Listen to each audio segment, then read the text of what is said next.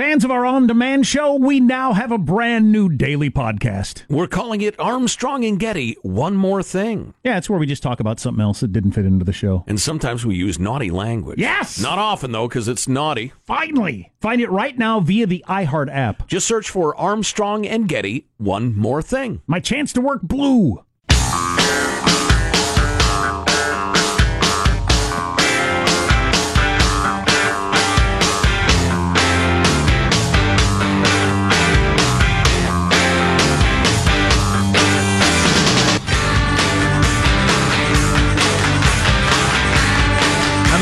Mention this because we're big fans here of the Bret Baier Show on Fox. Him and his family were in a pretty bad car wreck. Oh, man. They're on vacation. oh, no. in Montana, but uh, they have survived. Um, does it say how they? Dang, they have some young kids, and uh, is everybody. He says uh, first responders got them to the hospital quickly, from which he said they left banged up but alive. Okay, all right. How bad that is, I don't know, but it was Oh, his wife God. and their two sons, and it says a major car crash Wow, on wow. the icy wow. roads. Wow. Actually, flipped the vehicle. wow. Yeah, Yeah. that'd be scary, man, with your whole family. Oh my God. I tell you what, my wife is a good and cautious driver, but we both grew up, you know, in the Midwest driving on roads that were occasionally icy, and man, sometimes you just cannot see it. Oh no. And all of a sudden you're going sideways and thinking, what just happened? Yep. Yeah, so Um, this uh, headline from Becket Adams in the Examiner caught my eye today. We're well past the point of urging the press to do better. Something is seriously wrong. That after a couple of giant stories in the last four days that everybody went crazy with and turned out to be completely wrong. And a related headline from Becket the irony of the media going all in on a selectively edited video from the March for Life. T. Becket, Adams commentary writer for the Washington Examiner, joins us now. Becket, how are you, sir? I'm great. Thanks so much for having me. Oh, it's always our pleasure. I have about as much hope for the mainstream media as I do for conservatism in Berkeley, California. But um, I'd be interested to hear your perspective from the belly of the beast. Why so? Uh, why so glum? Well, here's the thing: is the the free press in the United States has always been a political animal. Its its members for decades and decades have always pulled for one political party or another. Sometimes more outright, sometimes uh, more subtly. But where we are now is beyond sort of the newspaper endorsing a candidate or uh, a newspaper condemning one party. This is descended. Uh, our, our national newsrooms have descended into sort of hyper partisan culture war battles where you know up is down, white is black, and truth doesn't matter. What matters is getting the victory. So we had these two big stories. We had the BuzzFeed report, which claimed that Trump directed Cohen to lie to Congress, obviously a crime, and then we had the story about these teens out of Kentucky who supposedly berated, abused, and harassed uh, an elderly Native American protester.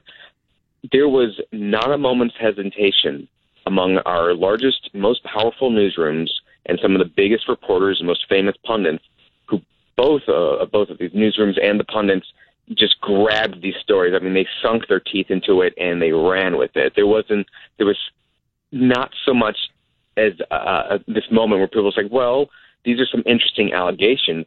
Is there any sort of corroboration? The problem is these stories so perfectly fit into preconceived notions and worldviews about uh, opposing sides in the culture war that they ran with these stories. And later it turns out uh, special counsel Mueller's team came out and disputed the BuzzFeed Right, story. right. We, we've we've covered all that, and we I think we're Right. everybody's up to date on the stories that came out and how they turned out. But the, the the greater overarching picture of you know something needs to be done. What is wrong? I'm just wondering. There has to be a um, there has to be some sort of push. What would be the mechanism that would push back for for all sides right now? If your audience loves these stories so much. I'm not sure they care if you get it wrong. Ah, dang it! I was hoping that would true tur- was true. Turned out it wasn't. Tell me the next exciting story. What you know? What's the downside to doing that? Right. That's that's exactly the thing. It's the sort of self righteousness we get from so many in the press when they screw up a story they go, well, at least we try to hold ourselves accountable. It's important to recognize that the Covington story was less than 24 hours after the BuzzFeed screw up. There, there was not even, they didn't even take a break before moving on to the next thing. And the other thing, the other main thing that I think is being lost on people is that these weren't big, uh, complicated mistakes. There were obvious red flags in both stories from the get go. That, which is why I actually, this is funny, myself and my colleagues stayed away from both the BuzzFeed story and the Covington story until we had more information. Because the way that they were both initially reported and the claims were being made, there wasn't enough proof for that. And here we are. It turns out later, like, oh, I'm glad I held off on this. What I don't understand are these institutions with their bodies and bodies of fact checkers. There was not even a, a moment to wait. Yeah, but like here's but here's the problem. I get uh, what's the going to be the correcting mechanism? As I said, the the P, I, there is none. Give J- up. Well, exactly. Oh, well, Joe and I, I are in. He's right. Joe and I are in. Joe and I are in your camp where we try to like, if that sounds fishy, let's wait and see or do some research. I'm not. I, I think there's more money more viewers, more clicks, more eyeballs, more ears, and just going with whatever serves your side. That seems, to, and you know, Jill Abramson, uh, she's got a new book out. She was the editor of the New York Times. She's come out and said the New York Times is doing better than ever, um, with subscribers and everything like that. While they have lost their way, they now have opinion in their news stories. You, so what's the correcting mechanism? They're making more money this way than they were the old way. So I'm two I'm two minds on this. One is that at some point I think there will be a sort of countermeasure. There's always a counteraction to super sort of cultural movements. Right now, I think we're in the middle of a cultural movement where newspapers have decided that they are uh, in the business of resisting and not in the business of reporting. At some point, I like to think that the pendulum is going to swing back because I hope my my hope is that the like uh, overeating the press uh, the public will eventually feel like it has gorged itself on nonsense and wants to return to just a plain, simple, tidy diet of just fact reporting. I'm not sure overeating is the best uh, example you to use. To mall? have you been to the Walmart recently? But that's really what this is. It's gorging yeah. on like partisan operative behavior. Yes, but you the said the pendulum's going to swing is, back is, like with eating, and it hasn't. People just keep getting right, fatter. Well, the other mind that I am is that I kind of feel like maybe it's time to go full Colonel Kurtz on this and just burn all the old institutions to the ground and rely on uh, on on the ground independent reporters because I feel like the old institutions are yeah. so broken down. These old dinosaur networks are, are so entrenched that I don't go. know if you can come back from this. No, I, I think you're right about that. Uh, Becket Adams is a commentary writer for the Washington Examiner. I, you know, I, I think the pendulum, if it's going to swing back to calm, reasonable, uh, cheery reporting, will do so when there's a progressive president. And I think they'll they'll rediscover their uh, you know their their even handed tone and the rest of it. I just, but I, desperate just... times call for desperate measures, and media is desperate right now. So you're seeing them do desperate things.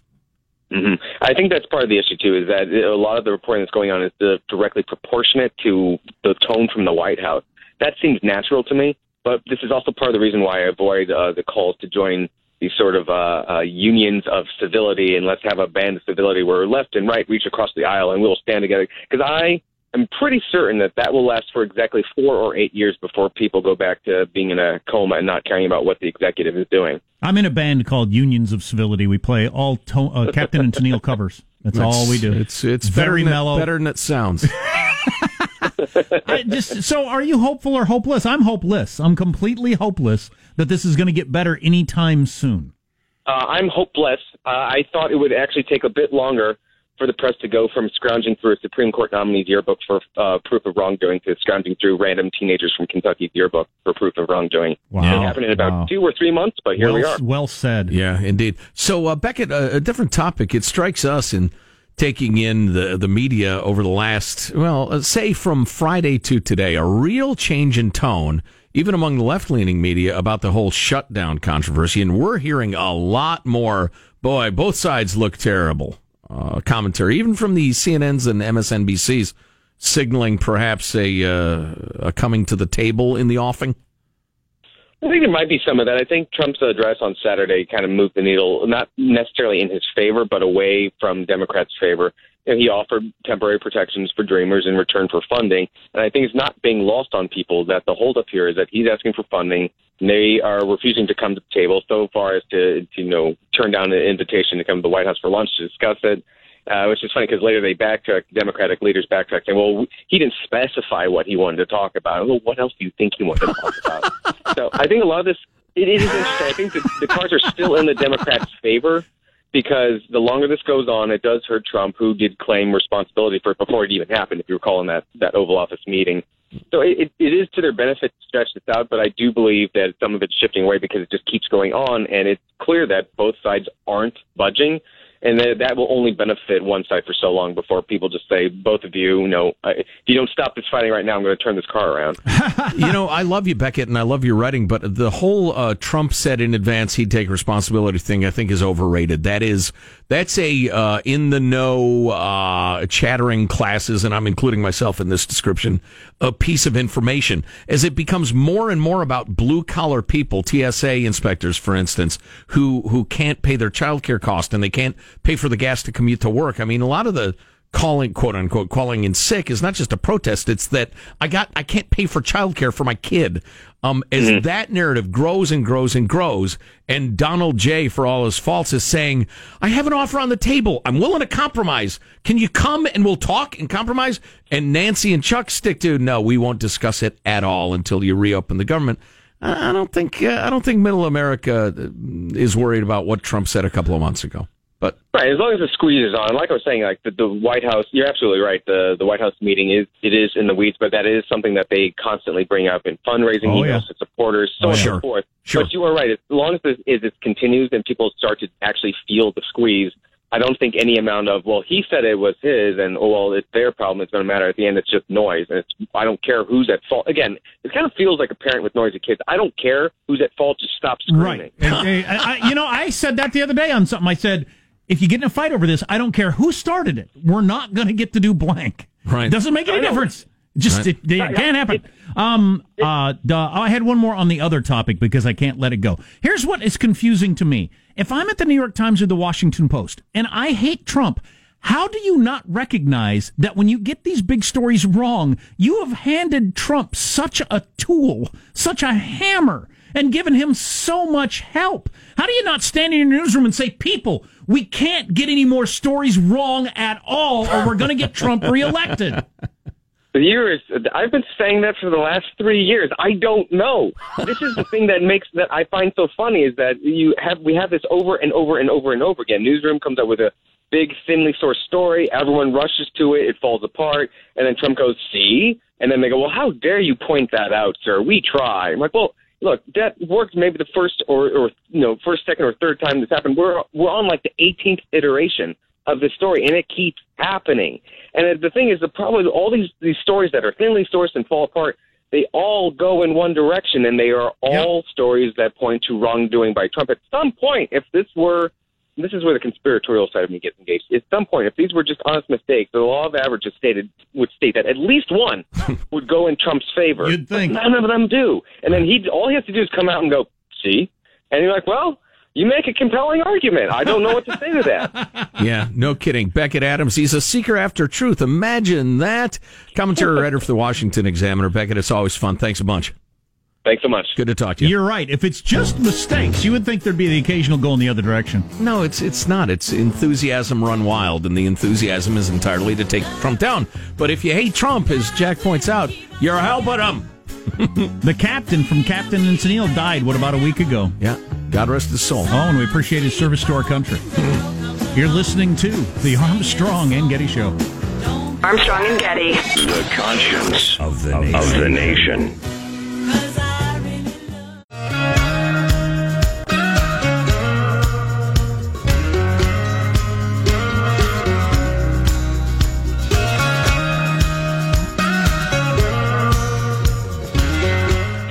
Armstrong and Getty Show.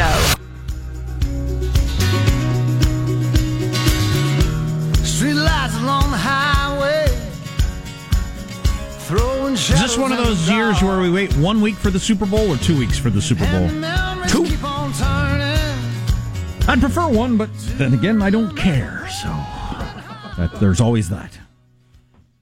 Sorry, you're so conflicted. I don't want to talk about this anymore, but every time it comes up, we get a bunch of texts about it. We worked yesterday. Maybe you had the day off. Ah, right.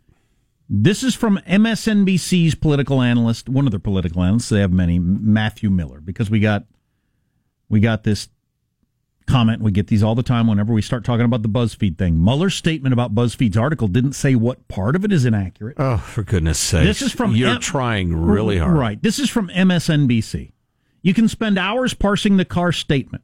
But given how unusual it is for any DOJ office to issue this sort of an on the record denial, let alone this office, I suspect it means the story's core contention that they have evidence Trump told Cohen to lie is fundamentally wrong. Yeah, they suspect. Of course. Suspect is the key word. Of course that's the case. Yeah. Uh, Tom Brady's on steroids, and that helped him win the uh, the AFC Championship game. League comes out. No, we didn't say that. Well, what part of the story? No, you did. Geez, you're just so desperate. Please, you're being silly. And again, you're tr- you're handing Trump a club. See, that's that's the part we're dealing with a lot of smart people here, but they're so fevered, I think, by their desire to take the guy down. They don't see them what they're doing over and over again. And and like, you know, eh, all right, here's eh, you know why some people like some people hate the A&G show. This tends to not help my particular point of view. But I'm always talking about how um, eh, fake allegations of racism cloud reports of real racism. And it's a terrible, terrible mistake to do that. Well, listen, I have a lot of problems with, with Donald J. Uh, you know, some policy wise, some, the, you know, the way he lives his life, although I don't care that much about politicians and the way they live their lives. I don't worship politicians and I generally don't hate them. But, um, you're, you're helping him so much. You are his critic and you keep saying stupid stuff. But anyway, there's a new book out about the White House. You know, I'm a big First Amendment guy, but I think once we hit like 10, that's enough books about any particular White House, don't you? That was like seven books ago. You mean the, the structure or the current occupants? Oh, the current occupants. I mean, like tell alls from an administration. Oh, okay. Uh, I'd say you, you got like 10, well, during, no, five during the administration, then 10 in the decade afterward, and thenceforth once every other year. I've got very That's your rule. gonna detail. It's going to be as long as Obamacare. Who's this thousands of person? pages. Thenceforth. Is this a, is this a serious person or is this an Omarosa type character? Uh, I read books, Sean. That's why I know fancy words. no, it's uh, actually that's one of my questions. I don't know who this dude is. Well, I read the New York Times, Washington Post, and Wall Street Journal book reviews every weekend, and Yes. they haven't mentioned this. So Uh, this is uh, this is a big article in the WAPO today. Cliff Sims, his 384 page tell all team of vipers, which goes on sale soon. Yes, Uh, so I, I'm doing a little homework to see who this gent is. very Uh, briefly, please. former campaign aide and special assistant to Donald Trump. oh, a special assistant, not a common assistant. And as much as I've followed the campaign and have followed the Trump White House, the name doesn't ring a bell. So Oh man, he's got some hot gossip. He's got some tidbits. Whatever. Whatever. He's got the president yelling at poor Paul Ryan saying, You're out there dying like a dog, Paul, like a dog. And what did I do I saved your ass. That's how it opens. awesome. Lots of people yelling at other people. What's coming up in your news, Marshall? Waiting on Pelosi as the shutdown continues. Trump citing the brutal Nevada serial murders as a reason for the wall. And who's going to win the Super Bowl? The odds are in coming up. Okay. Always bet on the 41 year old. That's what I say. You're listening to the Armstrong and Getty Show.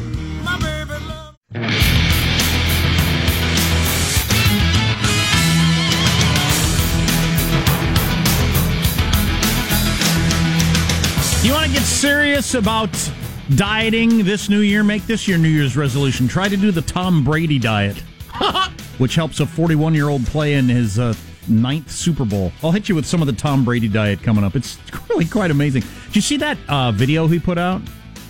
Oh, he The- the- did the- like a documentary on himself, didn't No, he? no. Uh, after the football game. Oh, snarky Instagram post. He's going with that whole "nobody thought we could win" narrative that Our backs were good. Nobody Seems- they counted us out. yeah. seems to motivate motivate people. But They were the preseason favorite team. They were never ranked lower than fifth Oh, really? in the league Didn't the know that. entire year. um, let's get the news now with Marshall Phillips. Well, the partial shutdown of the federal government moving into its second month now, and there is still no end in sight. President Trump offered a deal Saturday rejected by Democrats in which he offered temporary protection for dreamers in return for around $6 billion for a border barricade. Now, the Democrats, led by Nancy Pelosi, say they are unwilling to negotiate any border security funding until Trump reopens the government. Pelosi saying, among other things, that these kind of walls are immoral, leading, Oh, please. leading Carolina GOP Representative Mark Walker to wonder Speaker Pelosi has continued to use the terminology immoral. I'm kind of getting weary of those who are saying that Speaker Pelosi is only trying to appease the very hard radical left. She is the radical left. Republicans have continued to try to move to find some kind of middle ground, but she's refused to allow us to move forward. Yeah, Chuck Schumer went big on that yesterday at a uh, MLK rally about the immoral racist wall. Right. Um, there needs to be some polling on that. I don't think most of the nation thinks walls are immoral. I'm surprised they're going with that talking point. That's why the talking point is always the 30 foot wide coast to coast wall, which nobody's been talking about for 30 feet high, rather. Um, 30 feet wide wouldn't yes. be, you'd just walk around. Um, but they have to go with that talking point because that exaggerates it and seems crazy. What's actually being talked about is like repairing fence and extending it and barriers right. of various sorts. That's not nearly as dramatic. You just can't make the case that lengthening a fence is immoral. A fence that you voted for. So they've got to exaggerate it. Meanwhile, President Trump is now weighing in on a brutal case out of Reno, Nevada, tweeting four people in Nevada viciously robbed and killed by an illegal immigrant who should not have been in our country. He goes on to tweet 26 people killed on the border in a drug and gang related fight. Two large caravans from Honduras broke into Mexico and are headed our way. We need a powerful wall. End of tweet. Nevada authorities say the murder charges are pending against a man suspected of being in the U.S. illegally. 20 year old Wilber Martinez Guzman, arrested Saturday in Carson City, being held on possession of stolen property, burglary, and immigration charges, as well as other charges. Well, yeah, it was immigration charges that allowed them to hold him in the first place because they became aware of him from a tip. Right. And because Nevada is not a sanctuary state, the local authorities could say to immigration, hey, we think this guy is a brutal criminal. We need you to pick him up while we're getting the evidence together. Right. And indeed, the evidence showed that he was an unspeakable taker of, of lives of innocent people. Right. Uh, but uh, I wonder how that would have played in California if that guy would still be out on the street killing, uh, or certainly uh, willing and able to kill. One other know. one other note this morning: the U.S. Supreme Court says it's not going to take any action on DACA during the current uh, term. That's the Obama era program that protects the Dreamers. The Supreme Court said no action right now. The legislature could pass something today. They got the votes, the Democrats, mm-hmm. and then let the Senate take a look at it and accept or reject it. Why don't we do that anymore? How come that just doesn't happen anymore to solve problems? It's all posturing for politics. The old uh, the the congressional arts have been hung up in the back of the closet. They're not used anymore.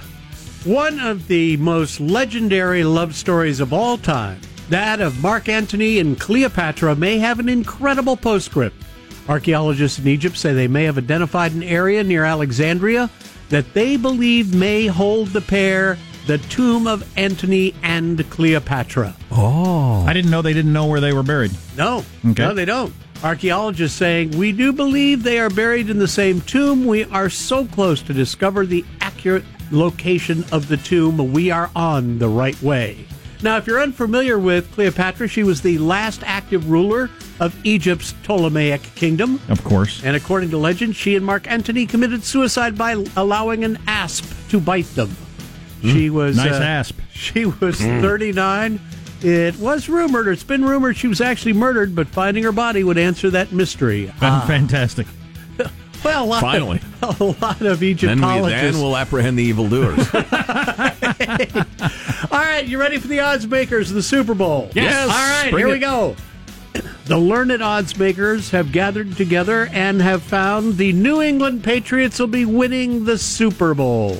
Several sports books have made the Patriots three point favorites over the Los Angeles Rams. Three point favorites. Interesting. Okay. I heard one earlier, so the line is a moving. Hmm. A moving which way? Well, upward, obviously, in favor one of to three. One to three. yes, oh, okay. There's a directional movement. I, I missed the one. I missed the one.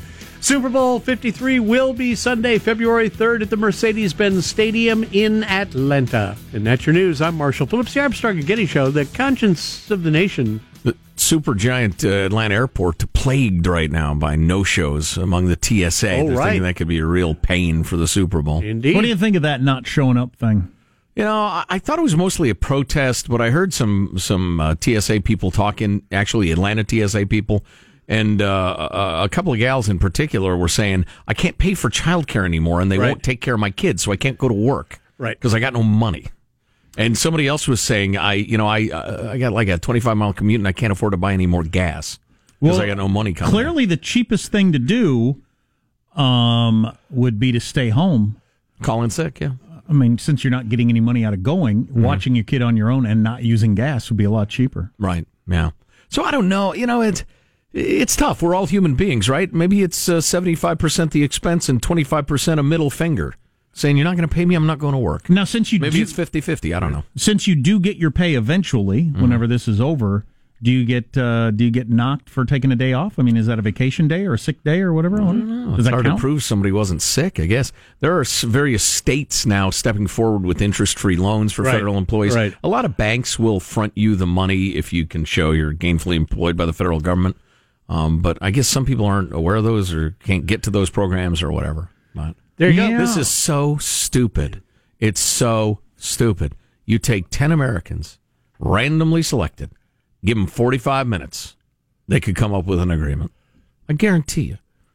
Yeah, In fact, you could you could do it as like an academic exercise and bring group after group after group of 10 randomly selected Americans. And every single one of those groups in this little exercise would come to one agreement or another, both of which would be somewhat stinky to the uh, extremists on each side, but more or less acceptable to most of the country. I promise you that.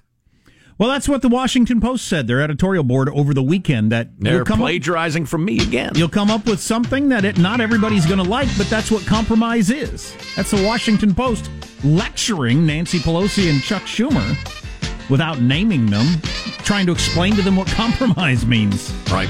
in case they'd forgotten. What's Tom Brady's diet? We'll touch on that coming up. I, I might be my new diet. I think I'm going to jump on this. See how long I can do it. Stay tuned to the Armstrong and Getty Show. Armstrong and Getty. The conscience of the nation.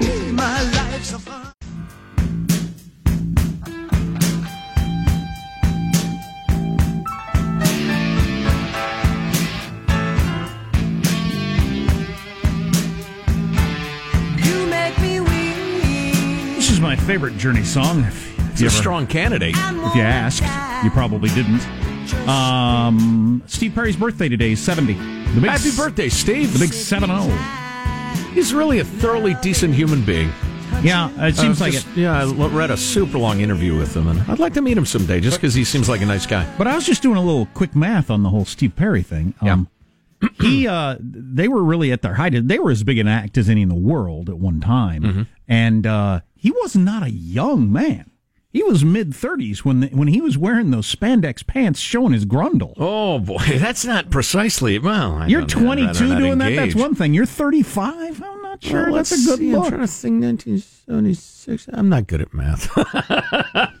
Even in the mid 80s, he was. what mid- late year was he born? Somebody do it for 70 years ago. You'd think I could carry it over there. 50, 48, 48, 58, 48.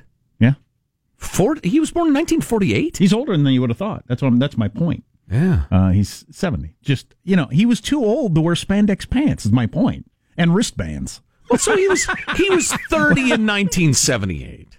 Well, yeah. That's not that old. but no, but he was still wearing the spandex pants. I know I saw him Well, okay. in the late 80s when he was well into his 30s. You're too old to wear junk defining clothes when you're 36.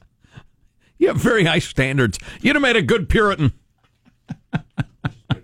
You should put on buckled shoes and a 23, you're Bon Jovi, you're 23, you get a pass. All right. You're, you're up pushing 40. Old enough to know better. Isn't it the uniform of the job, though? Wear some loose fitting trousers.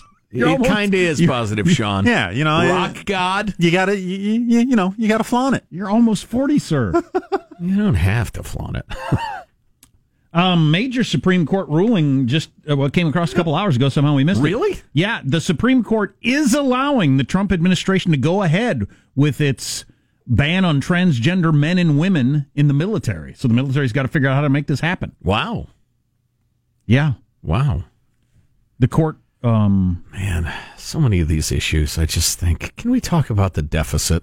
the the Supreme Court reversed lower court orders preventing the Pentagon from implementing the transgender plans. So yeah, that's uh, that'll get some attention. All right, then. Oh, I'd like to hear the reasoning on that, the arguing, and it was a broke down on party lines, I guess, I will read the decision, misinterpret it, then offer strong opinions. perfectly in skin tight pants. Oh, needless Even at to your say. age. Well, that's the way I swing. What does Tom Brady eat? God, they weren't skin tight when I bought them.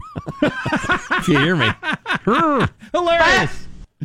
Um, Tom Brady, 41 years old, going to be starting the Super Bowl. Really takes care of his body, as, as has been well reported. And in the morning, Fanatically so. yeah, in the morning he starts in the morning with 20 ounces of water with electrolyte. It's got electrolytes and a fruit smoothie. Lunch is typically fish and vegetables. Wait a minute, wait a minute, wait a minute.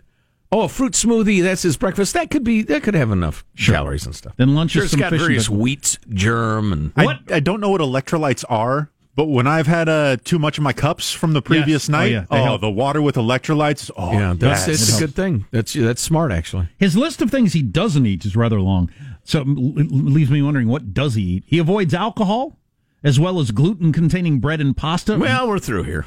no breakfast, no breakfast cereal, corn, dairy, foods that contain GMOs, foods with high fructose corn syrup, corn syrup or trans fats. No sugar, artificial sweeteners, or soy. Or soy. Okay. Fruit juice, grain based foods, jams and jellies, most cooking oils, frozen dinners, salty snacks, sugary snacks, sweetened drinks, white potatoes, and prepackaged condiments like ketchup and soy sauce. None of those. Chews on eucalyptus bark. What's So- left? See, like No white sugar, no white flour, no MSG. whole grains are left, right? Or did that enormous list contain whole grains? Does whole grain contain gluten? yes. Then no, he doesn't eat that. often. His Some of it. His chef will use raw olive oil, but never cook with the olive He oil. better not. Just wave it at the food. Wait a I guess. minute. Cooking with olive all Only right. cooks with coconut oil. Wait a minute. I use Himalayan pink salt as the sodium. Oh, Hey, that's what I gave at my uh, my white elephant present gift was a Himalayan salt, uh, salt starter set. Oh, really? I- I'm afraid Never we're into a bull's poo here. You've got a special kind of salt that's better than another salt. You ever take high school chemistry? Salt is salt. I never use iodized salt. All right, No, fine. no coffee, no caffeine, no fungus, no dairy. Only I Only am so rooting for the Rams. Even li- even certain vegetables and fruits are off limits. Brady does not eat nightshade vegetables such Certainly as not. such as peppers, tomatoes, and eggplants. You can't trust them. Never trust an eggplant. They sit there in the shade at night. Nightshade plants. How could a tomato or a pepper possibly be bad for you? Peppers are good for you, Not if you're Tom Brady and he's in better shape than you are. arguably. I'd like to know how much of this his wife put him up to. Well, in his defense, she is hot. Um, so a large portion of this seems to be a focus on on reducing inflammation. And the nightshade vegetables all seem to uh, have Oh, yeah. things that increase inflammation. Gotcha. tell you there's- what, if I'm, I'm a pro football player at his age, inflammation is a big question. Yeah, it does mention that. Big here. issue. Yeah. The reason he has all these food restrictions, he even vilifies tomatoes, is because he follows an anti inflammatory diet. You suck! that's inflammatory. Um, and one made up of mostly alkaline foods. Okay, so that's probably the salt thing then? All right. I'm no tomato chucker, but that would be an ironic way to show your disapproval of the man So- at the Super Bowl. So when he goes into Hall of Fame, I think he's got one year left. Hurl Body- nightshades at him. At some point, your at some point your body does break down, right? No matter what you do. So You cock your arm to fire at guy next to you. Hey, what is that you're about to fire onto the field? That's an eggplant. really? Why? You'd have to explain it to him. Then you take it down. Yeah, Tom Brady never eats nightshades, and then you throw it on the field. What? He doesn't? I think he's got one year left. His body breaks down. Then he goes into the Hall of Fame five years after that. So he'll be uh, he'll be 45, 46. I think a really doughy, fat, round faced Tom Brady walks out for the Hall of Fame Yes. induction ceremony. Just with a carton of ice cream. Wow. He walks out with a quarter ranch dressing and some potato chips. He's been so disciplined for so long, he's going Right. to bust. One of those beer hard hat helmet things that you see with the guys in the stands have. Exactly, kerblooey, full of fruit juice.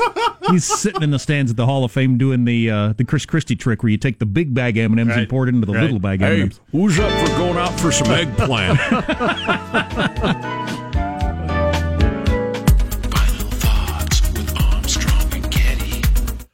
that's pretty good. It's very brief.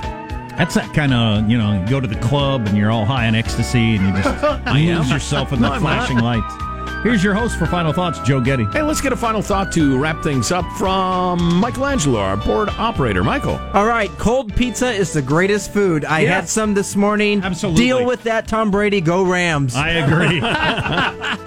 Positive Sean, your final thought. Yeah, Spike Lee nominated for Best Director for his uh, his film The BlacKkKlansman. Uh, this is 30 years after his movie Do the Right Thing got snubbed by the Oscars and lost to Driving Miss Daisy. So now I feel like he's going to get the Martin Scorsese treatment where he gets kind of a career retrospective. You earned, you are a great director, even though this is not your best film. which, which is fine. I don't mind that too much. I hate awards shows. Marshall Phillips, final uh, thought. Well, I gotta, I gotta say, Tom Brady may have a lot, but you know, I can drink wine, and like Michelangelo, I can eat cold pizza and live.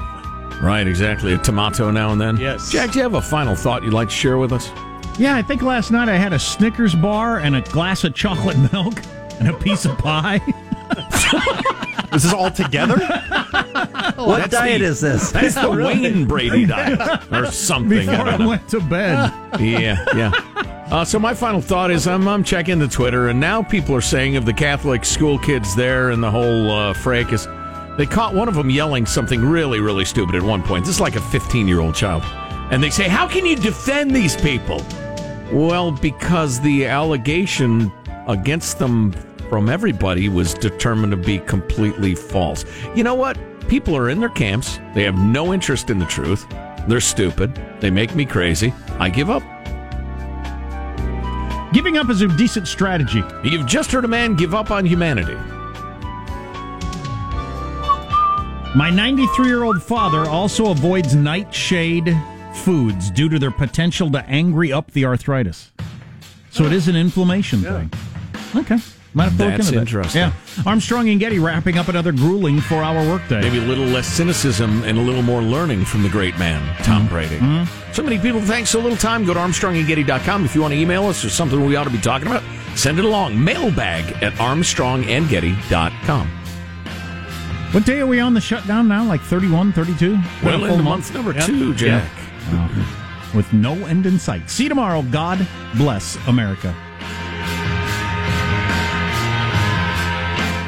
This is a historic act uh, of uh, devastating incompetence. I will not sugarcoat this. This is a disappointing day for us.